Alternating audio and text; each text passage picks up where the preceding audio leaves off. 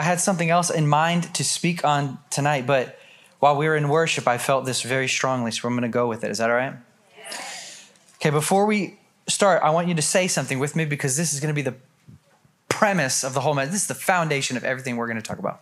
Say this with me. Say, until, until we've, realized we've realized the presence of God, presence of God. We've, done nothing. Okay, say it again. Say, until we've realized, until we the presence of God, presence of God. we've done nothing. So until we've realized the presence of God, we've done nothing, which means everything depends upon the presence of Jesus. The presence of the Lord causes everything to come to life. Without his presence, eh, there's nothing alive. If you remove light from this room, there's only darkness. And so it is. Wherever Christ is not present, no matter how good things are, they're lifeless and dead. Jesus says, I am the way, because he knew you and he knew me, and he knew he'd try to find a way and forget him. And so he says, I am the way. You say, Eric, who, who would try to find a way and forget him? Well, it's happening all the time. Trying to figure out some way to get stuff done without realizing his presence. Jesus knew you and he knew me, so he called himself the truth. Because he knew what we would do. We would try to find truths and forget him who is the truth. So he says, I am the truth. People are seeking truths like crazy. But it's Jesus and Jesus alone, his realized present person, that is truth. No matter how correct something is, doesn't mean it's truth. You say, what does that even mean? Jesus is the truth. The living Christ, the experienced person who is alive from the dead. Praise God.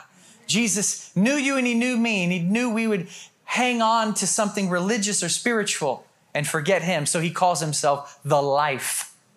In other words, if you don't have me, my presence, it doesn't matter how spiritual it is, doesn't matter how religious it is, it's dead without me. Until we've realized the presence of God, we've done nothing. Second Samuel chapter 21, listen to this. Um, it was there, uh, uh, it, days of famine. Now, right here, David, for three years, there was famine. Now, hereby, year by year, year after year, whatever your version says, David sought the presence of the Lord. Stop for a second. This is the characteristic of the man who was after God's own heart. The one who the scripture tells us he fulfilled all God's purposes in his generation. So you have a guy who has a, a label nobody else has except himself, which is a man after God's own heart. He fulfills God's purposes in his generation. He takes refuge in the Lord and he's thirsting for God. Most of our devotional language comes from him and his personal relationship with God. Year by year, David sought the presence of the Lord. You say, Eric, what's this first point that you're trying to say underneath until we've realized the presence of God? We've done nothing. It's this that David had such a desire for God that it was the presence that was his pursuit every year, year by year by year. A New Year's revolution, a resolution by David would be this the presence of the Lord. Next year, what's your New Year's resolution? The presence of God. Because he knows until we've realized the presence of God, we've done nothing. You say, this is a pretty cool little statement, but what really drives the point home? Well, this chapter, David goes through and wins the war against all the giants. One of them had 24 fingers that they fought against. He was massive. He was a descendant of Nephilim. He was a massive giant. And one of them that's killed in here is, is a giant. You say, I thought Goliath was the only giant. Well, you need to read a little bit more of uh, 1st and 2nd Samuel. You'll see there's a bunch of them. As a matter of fact, it is thought by theologians that when David went to the the brook to get the stone to kill Goliath, he grabbed uh, five stones. And not one, he grabbed five. It didn't, it wasn't because he thought he was going to miss. It's because Goliath had four brothers. I'm, just, I'm not just going to kill him, I'm killing them all. So we have David has this desire for God year after year. But what happens here after he he destroys all these giants and stuff, it says this is the song chapter 22 verse 1 because you know there's no chapter break so it just continues.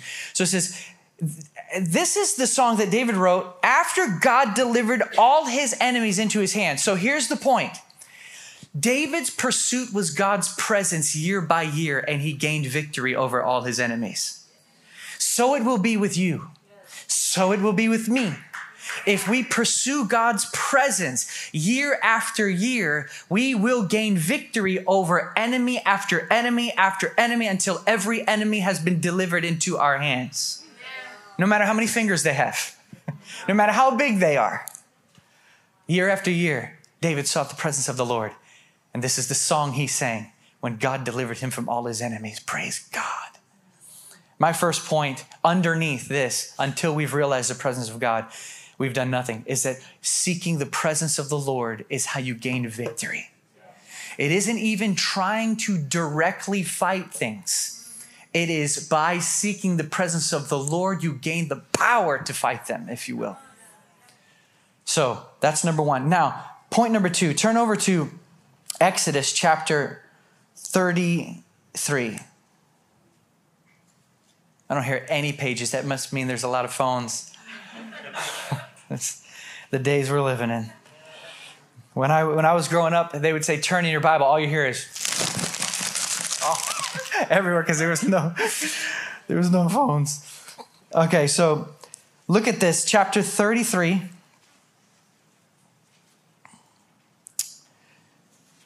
Let's just do 12. Let's just read 12 through through 16. Is that all right? This is so amazing. Moses said to the Lord, See, you say to me, Bring up this people, but you yourself have not let me know whom you're going to send with me. Moreover, you have said, I have known you by name, and you have also found favor in my sight. Now, therefore, I pray you, if I have found favor in your sight, let me know your ways that I may know you, so that I may find favor in your sight. Consider too that this nation is your people. And he said, God said, My presence shall go with you and give you rest. Praise God. Mm. Praise God. Can I just put a side note in here? John Piper wrote this To the degree our praise is, is without feeling, we diminish the one that we praise.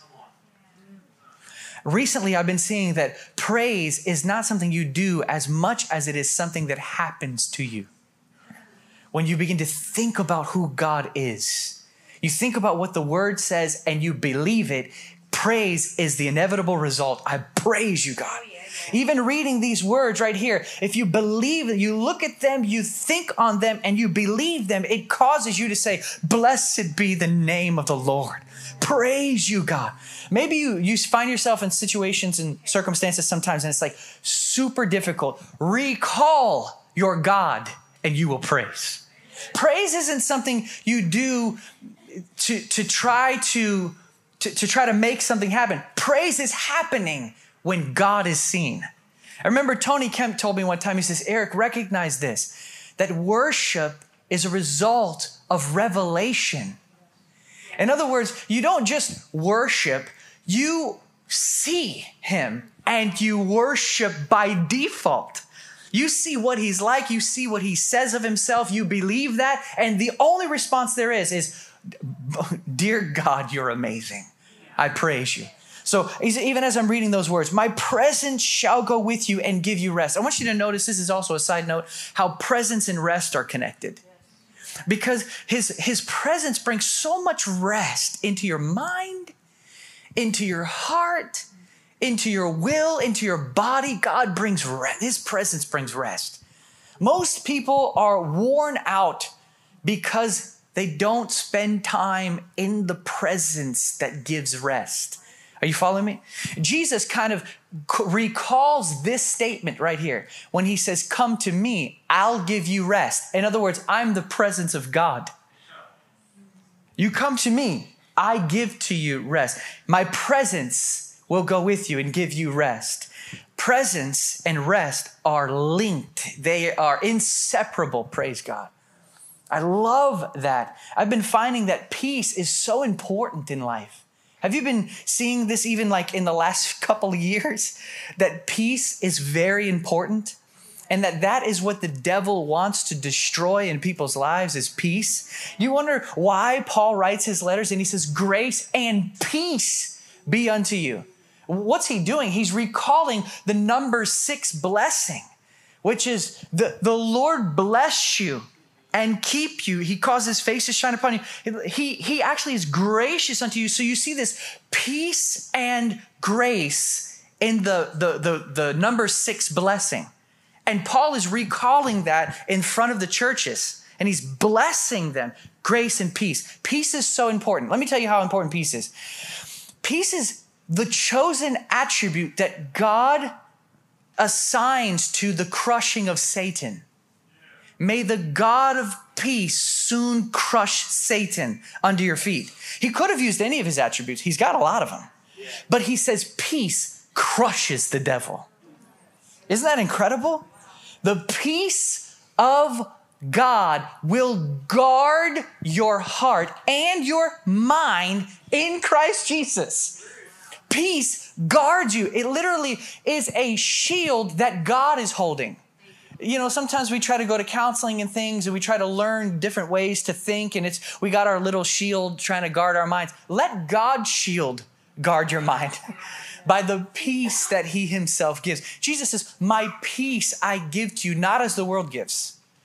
But my peace it comes from his presence. It comes from his person. The fruit of the spirit the result of the spirit is love joy peace you know, in 1 Thessalonians 5, your sanctification is connected to peace.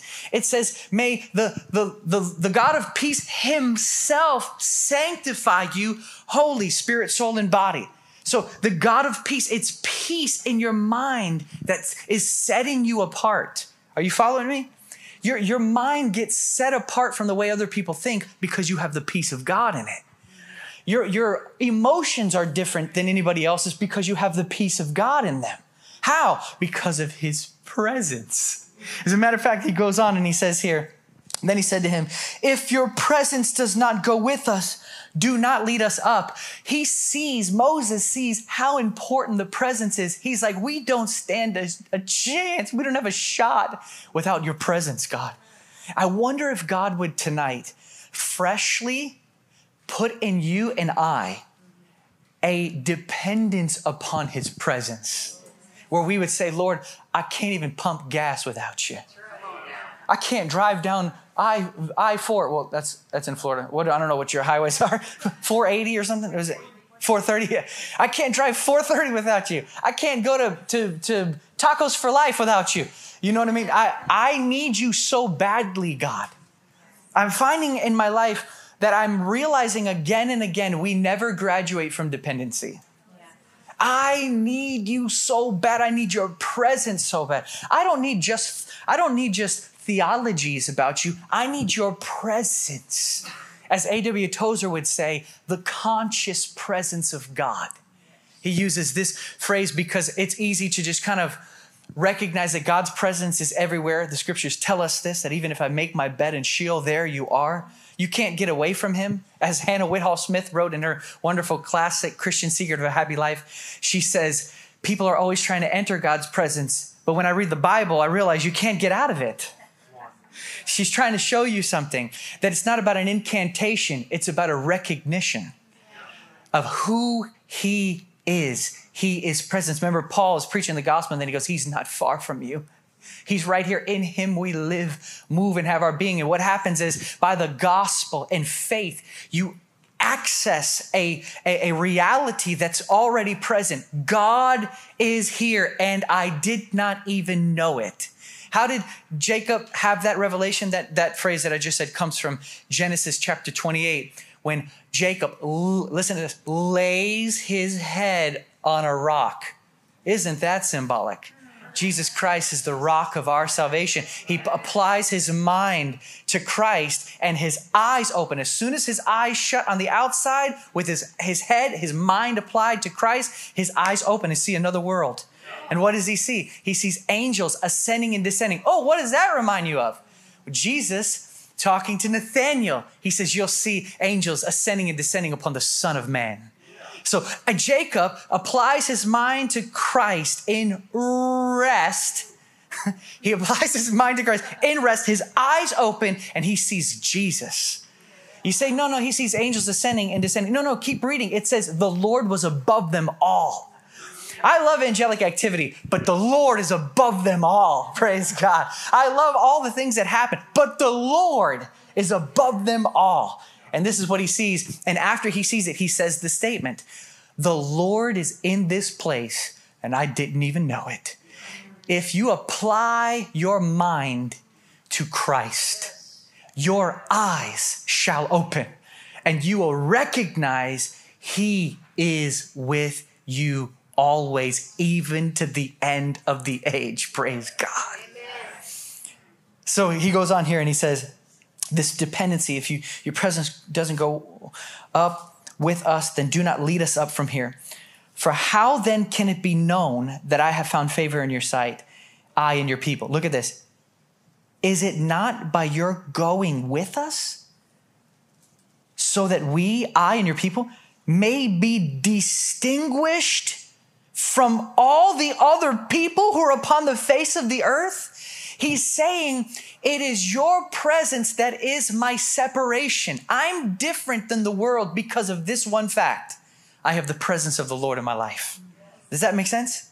Now, you know the word holy just means sanctified or set aside right? For instance, uh, in the temple, everything is holy, the scripture says. So if this, this phone is in the temple, it's dedicated to God. So that phone is holy unto God, it's separated unto God. Does that make sense to you? So the sanctification, being holy, set apart, pulled out of the whole for the benefit of the whole, in essence, is the presence of the Lord in your life. Everything you have, your whole person, your body, as a matter of fact, is the temple of the Holy Spirit. That means you are separated from everybody else who does not have the presence. This is why Paul says this is why you shouldn't sin sexually because you, your body is different. Your body's been separated, set aside for a whole new purpose. And what is that purpose? The presence of God. We live and move in, in, and have our being in the conscious presence of the Lord that gives peace to our hearts. It is our sanctification. It is our rest. His presence, Him, actually, not just theologically, actually is everything needed. He is way, He is truth, He is life, He is bread, He is water, He's medicine, He's way. I'm telling you, this is the, the reality that we have. It's better that we have our eyes on His presence than even knowing what to do.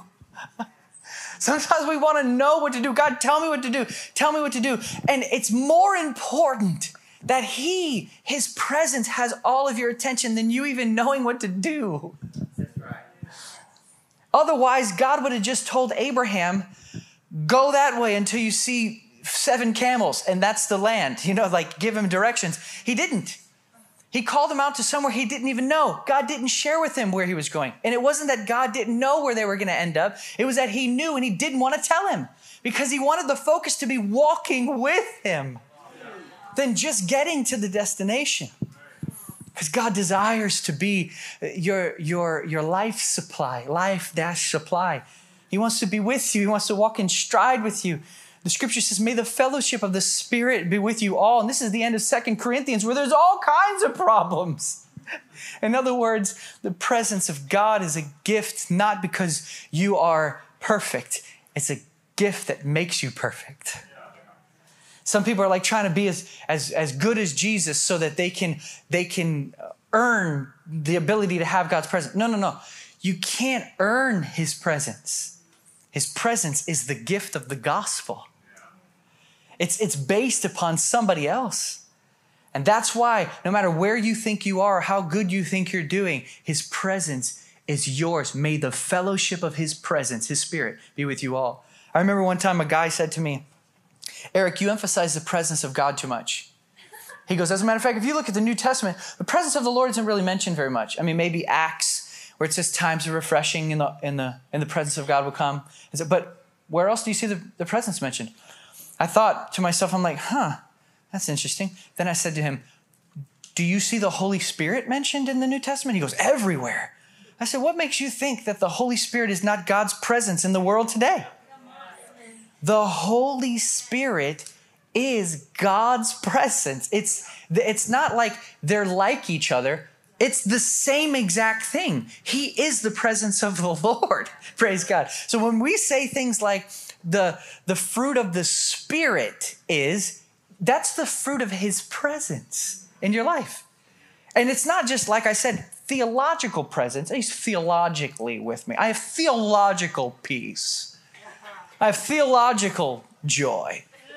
You know, it's like uh, we have this we have this weird way as humans to try to get out of experience. We're doing everything we can, even in Christianity, just to get out of actual experience because experience is where the line is drawn in the sand. Do you have it or do you not? Because a lot of times we'll just open up the Bible and we'll look at the Bible and we'll just say, well, that's, that's mine, I claim it, that's mine. I have no experience of it whatsoever, but that's mine and I claim it. There's something wrong here. He's alive from the dead, He is with you, and He doesn't give you a peace you cannot feel or a joy you can. Are you interested in getting a joy that you can't feel? Raise your hand if you want peace you can't feel. You just want you want theoretical peace.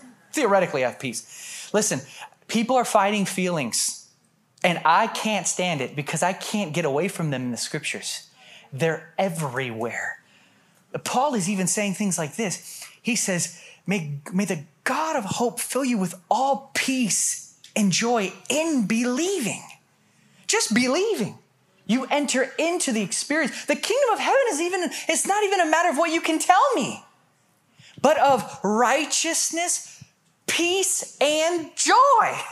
It's experiential all the way. It's not just what somebody can say with their mouth, it's what is the reality in their life. Let's put it, let me put it to you like this.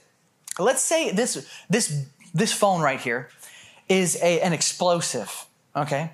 And, and I hand it to one of you in the room, and I tell you it's an explosive, but you don't believe me because you don't know anything about explosives. You don't even know what to look for. You hold it in your hand, you're like, okay, it's an explosive, got you. But you don't believe me. So there's no feeling whatsoever.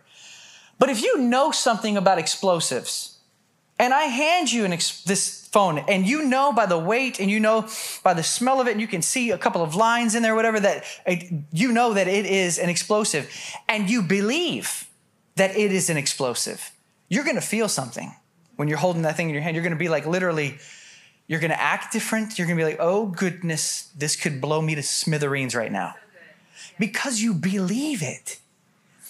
But here's the thing we believe that with practical things, but if you believe what the Bible says, you're gonna feel something.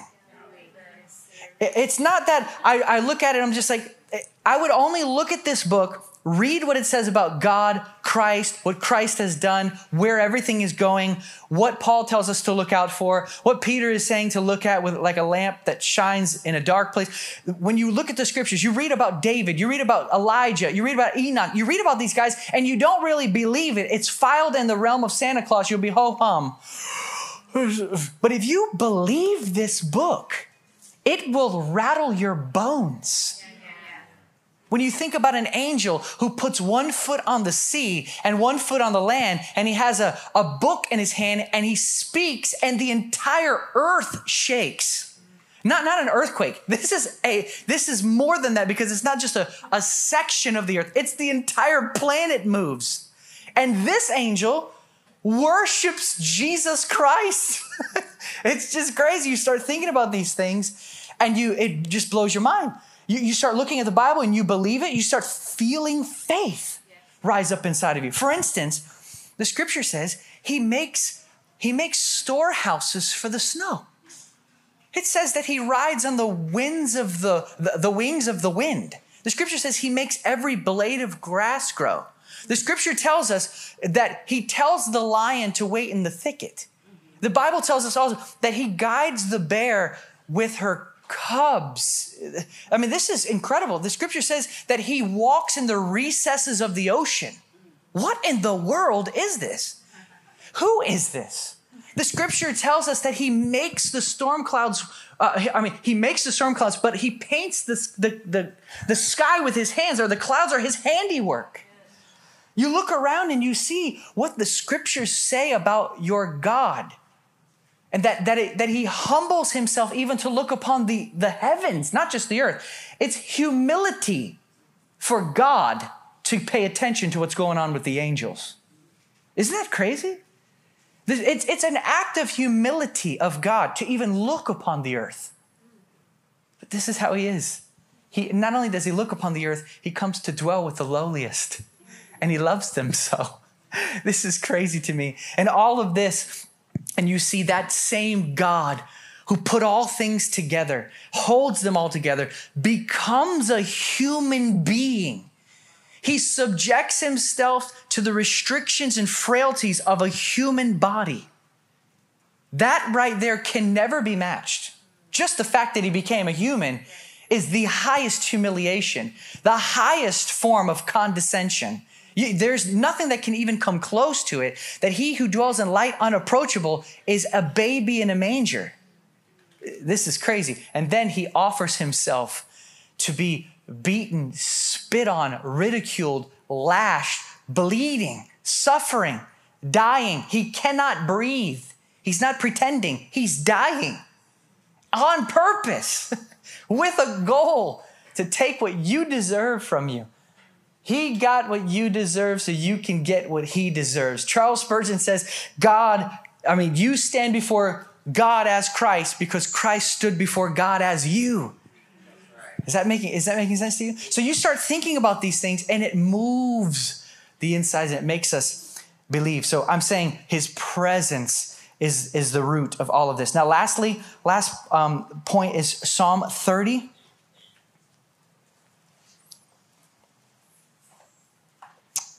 Sorry, 31. And I think this one is going to hit home because all of us have been through things in the in the last year that are just I don't know what to say about them. Strange. Has anybody been through something strange in the last t- couple years? Has anybody seen some strange things happening?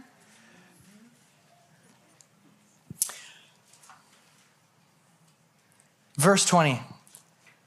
Let's, let's look at 19. How great is your goodness? Some translations say sweetness, which you have stored up for those who fear you. He's already put it in there.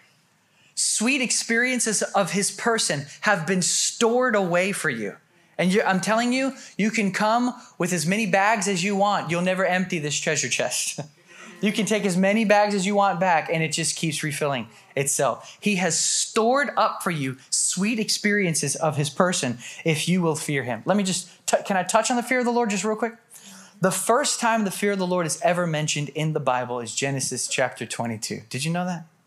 The very first time. And there's this thing called, theologians like to call it the law of first mention. Now, whether or not you believe it or not, this is what they believe. The first time something is mentioned, it, that's been established, let it hold on for the rest of the time. So that everything that is said about it afterwards is only an addition to what's already been laid. Does that make sense? So the very first foundation of what the fear of the Lord is, is in Genesis chapter 22. What is it? Well, me and the lad, Abraham and Isaac, me and the lad are going to go up the mountain to worship. Isn't that interesting? To worship. This is also the first time worship is mentioned in the scripture. There's no music, by the way. Did you notice that? Me and the lad are going to go up the mountain and worship. And this worship looks like this He raises the knife to kill his son in obedience to God. Now, watch this. When he goes to kill his son, God says to him, Don't kill him he says, Now I know that you fear me. Do you see it? This is the very first time the fear of the Lord is mentioned. Now I know that you fear me. Now he goes on to describe what it looks like. He says, Because you have not withheld from me. Because you have not withheld from me. The fear of the Lord, in its very first definition, connected even with worship, is this I withhold nothing from you, Lord.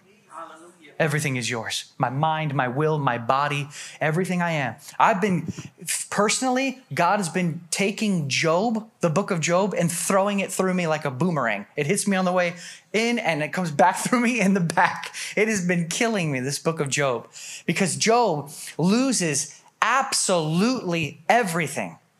And his response is to fall down in worship. He says these f- phrases like this Naked I came, naked I'll go.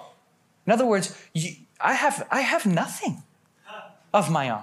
You know, I don't claim anything. You know, the, the major thing in America right now, in American, uh, the, the American, I don't, I don't want, I don't want to step on toes. Okay, the what's happened? The problem is, the problem is entitlement is the problem. All of the stuff has this weird smell of entitlement. These words that Job say, naked I came, naked I go, remove that completely. Then he goes on and he says this, the Lord gives, the Lord takes away, watch this, blessed be the name of the Lord. In other words, he has what's called by the old mystics disinterested love. You say, what does that mean? It means he wants God just for God, not what God can do. Yeah, we love God's blessings. The scriptures tells us he richly gives us all things to enjoy. He, he is this way. He loves to bless us. He, he, he showers Abraham with a million gifts without because he knew Abraham really only wanted one thing. He wouldn't hold anything from God. We see David is blessed. God blesses us, but there's something about a disinterested love that says, I want you for you. So now we get to the scripture that I've been, I've been trying to get to. So he says, Which you have wrought for those who take refuge in you before the sons of men. You hide them.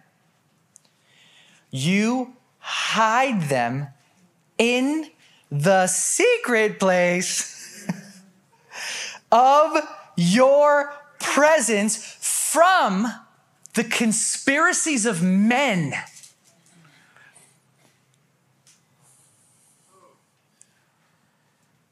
I need to hide in him because there are the conspiracies of men going on. Now, let's just talk about this word conspiracies of men. It's the things that men do with thought behind them. Bob Gladstone told me one time, he said, Lord, he said to the Lord, Lord, I want to die to myself. And the Lord says to him, Don't worry, I'm sending people to help you. God has this way about him, whether you want to believe this or not, reading through one Christian biography uh, on top of what you see in the scriptures, God has this way about him. He puts the perfect kind of people around you to do things to you, to break things off you. He has this way of putting people in your life just to see if you can overcome their influence. He has this way of surrounding you with the perfect storm to see whether or not it's going to get all these rough edges off. Isn't it interesting? I remember uh, this, this person came into my life, and I told my wife, I said, This person's been sent by God because they really do get on my nerves. and then she says to me, She goes, Why do you think that's sent from God? I said, Because there's a lot of problems in me. The reason why the person gets on my nerves is because I'm still alive. See, Francis Fenelon said this Only the places that hurt are still alive. So if God wants to strike you in an area, he can strike you in an area, but if that area is is alive, you're going to feel some pain there. And God is into this thing. He wants to make you like Jesus, who can get his beard plucked and this, the, the blood punched out of his mouth, bleeding from his back, naked in front of people, and say, Father, forgive them. They don't know what they're doing. What kind of a man is that? I, I read a, a, story, I was telling them at lunch today, the, a story of an old historian. He watched a Christian getting spit on, beat, kicked in the dust. They're making fun of him. They stripped him down. They're holding him down with their, with their feet, and they laugh at him and they say, Oh, Christian, what has Jesus taught you? Or what has Jesus done for you? They say. And he looks at them and he says, Exactly what you see. You can do all this to me, and I still love you. This is what Jesus does. Little by little, he makes us like those who can get their beards plucked. And lo- listen, think about this. The people that beat the breath out of Christ, he was supplying breath for them while they did it. Yeah. The hands that fashioned the earth chose to be fastened with nails. He who wore the diadem of the ages accepts a crown of thorns. The all seeing one consents to be blindfolded. What is this? This is what Jesus wants to make of us. There's only one way to do this He hides you in the secret place of His presence. You say, Eric, Jesus didn't have the presence. He was the presence. Jesus didn't have the, yes, he did. Hebrews 9 says that he actually offered himself by the Spirit, by the eternal Spirit is the actual wording. Hebrews 9. He offered himself by the power of the Spirit. This is incredible. It's the presence of God that was with him. So you see this there. You hide them in the secret place of your presence. Notice this too, up there in um, take refuge in you, the verse before, take refuge in you, secret place of your presence. So sometimes people ask me, is the secret place a specific place? Like, what does it mean? What does the secret place? Is it a place? No, no, no. It's a state of being. Yes. Your secret place is His presence. No, no, no. My secret place is my closet. I mean, I understand what you're saying, but it's not. Your secret place is far bigger than your closet. It's the recognition of a God who's everywhere the secret place. How, did, how am I hid in there then? Because just like the deer runs into the water brooks to throw off the scent of its oppressors, its chasers, so you run into your consciousness of God's presence, and it does this miracle on the inside, and the enemy seems to not be able to find you. It's very interesting to me. But they're taking refuge in the Lord. The name this is where I'll close out. The name of the Lord is a strong tower. The righteous, they run into it and they are saved. And there's a difference between knowing the name of the Lord and running into it. I once was walking with my wife and it started to rain. And I, I said to her, Don't worry, I know where a pavilion is. And she looks at me and she goes, Well, take me to it. In other words, just knowing where the pavilion is wasn't going to get her out from underneath the rain. We had to go underneath it. And something about when you go under or into the name of the Lord, as a matter of fact, the only way into the divine shadow is under. Under. You got to go low. You got to submit to him. The, the, what does it say? He who dwells in the secret place of the Most High shall abide under the shadow of the Almighty. The divine shadow is cast over you. You, you come underneath the pavilion of the Lord, and He doesn't stop the rain. He just removes you out from underneath its influence. You notice that? How many of you have had one moment you become aware of God's presence, and from 701 to 702, nothing's changed, but everything is different? How many of had? That's called the secret place of the Most High, where He hides you. Sometimes what He needs to hide me from is myself, my own self consciousness, and my own responses. So, all this to say that the name of the Lord. And this is a study in and of itself. The name of the Lord is the presence of God. You say, how is it? Can I, can I show? Can I just show you that the name of the Lord is the presence of the Lord? Is that okay? Real fast. Okay, turn turn over to Exodus.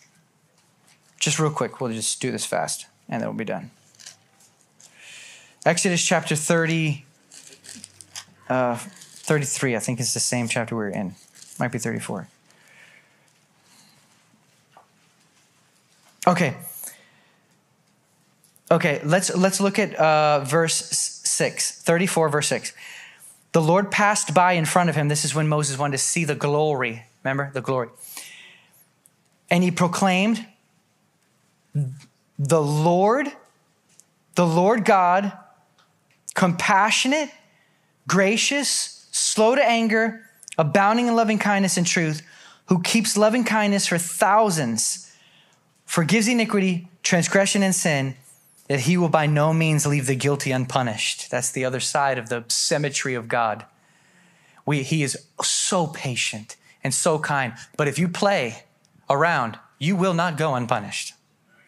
You, the Lord will strike down the wicked. The Lord will bring judgment to the world. It's going to happen. You cannot play with God. Whatsoever a man sows, that will he also reap. Period. It's going to happen. So this is the other side. So it goes on and it says, He will not leave the guilty unpunished. He visits the iniquity of the fathers on the children and on the grandchildren of third and fourth generations. Moses made haste to bow down toward the earth to worship.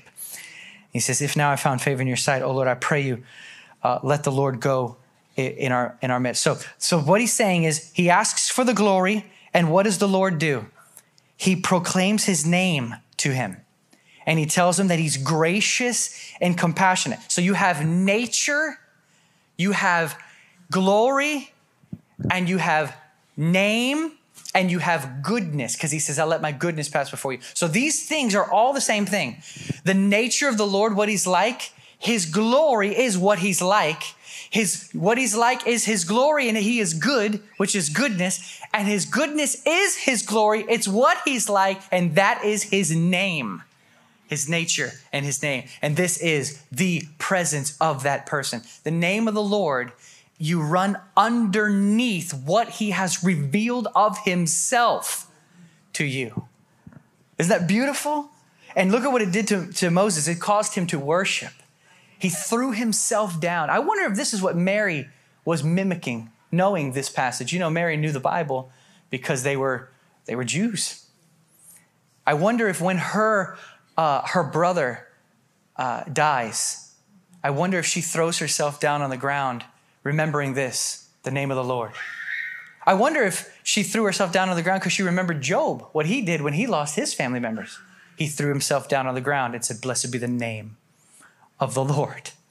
I wonder if there's something about the name of the Lord that needs to be kept closer in our hearts, that we run into it and underneath it, and we cherish the name and we love the name of the Lord. David says, I love your name. What, what is it? He, want, he likes the sound of it? No, no, no. It's something so much more. It's his glory. It's his goodness. It's his nature. It's what he's revealed to you in his self disclosure of what he's like. And when you believe that and you say, Oh, I love your name, everything you've done for me, I see your compassion in my own life, my own history. I see your goodness, I see your presence, I see you here in me. I worship you, Lord. Praise God.